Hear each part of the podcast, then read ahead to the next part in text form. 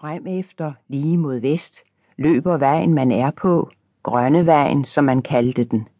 Bred, malig og velholdt ligger den der og lyser i landskabet, og så langt øjet kan følge den, fortsætter den ud igennem en frodig og tæt befolket egen. Kirker og værmøller veksler med grønne, skyggefulde haver og store, røde, grundmurede gårde, der på sine steder ligger så nær op ad hverandre, at det hele løber i et forsynet. Den anden vej, den som skiller sig ud og løber mod syd, kaldte de Hedevejen.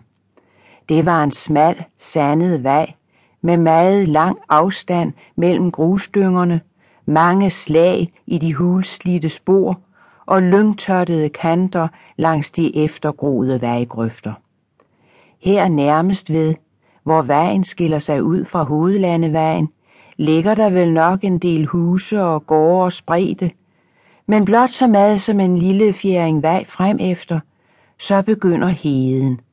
Og havde øjnene først nået den, var der intet andet at se herfra end den sortbrune, sørgelige farvetone, hister her spættet med en lille lysning fra en sandet hedebrink, eller fra en af de mange hvide hedestier, og for den anden vejs tætbefolkede landsbyer er her kun store, bølgelinjede bakkedrag med ryggene puklede af kæmpehøje.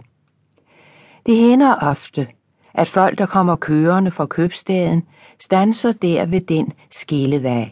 Hvilken vej skal vi følge? Under tiden stanser de for at spørge sig til råds hos andre vejfarende folk, under tiden for at rådslå med sig selv. Det er nemlig sådan, at skal de til sovnene vest og sydvest for Sødalen, eller hvad endnu oftere er tilfældet, helt over til Broby, købstaden der vesterude, der kan de fare af begge veje, men Hedevejen er den korteste. Jens Højris fra Dalby holdt her på Skillevejen en september morgen, først i 60'erne. Han skulle til Broby Marked, og han havde sin kone og et par smådrenge med. Ja, hvilken vej skal vi nu tage? Puh. Han tøjlede op i hesten og gjorde holdt. I, vi skal vel lade vejen lige frem, ivrede hans kone.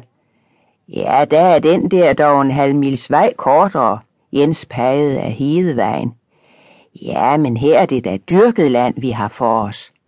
Katrine pegede frem af de røde gårdes tætte byer og gjorde en ynkende skuldertrækning ud imod den sorte, triste hede. Nå ja, det er ikke mig, der er født i Sødalen, svarede Jens og hyppede arter på hestene. Det kunne lyde, som han mente, at han ville hellere end gerne den her vej, men havde tænkt at gøre sin kone en tjeneste med sit forslag. Eller kan ske en indviet også kunne have fundet en hoveren i tonen.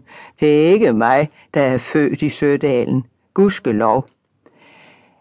Det var en velkendt sag, at de folk derinde fra den fede halvø, som strakte sig nord og vest om Fjordby, de så med en god del ringeagt på dem, der kom fra de sandede egne herover.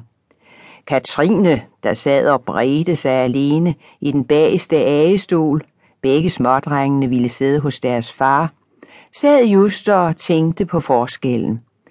Hun huskede fra barndomstiden i Sødalen, at vejen her til kensel fra andre veje hed Chausséen, og at Chausséen drog alt, hvad der var fornemt og mærkeligt, forbi.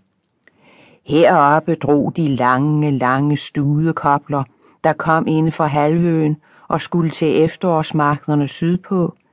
Katrine havde så tit set trækkerne svinge de lange piske og hørt dem skænde og bande, så det lysnede efter, og med ord og eder, som de slet ikke brugte den på Sødalsegnen.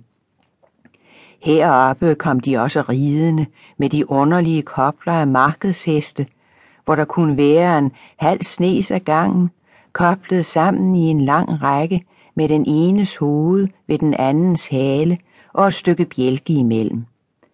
Heroppe på chausséen kørte alle de fine herremandskareter og greven fra Rydhav.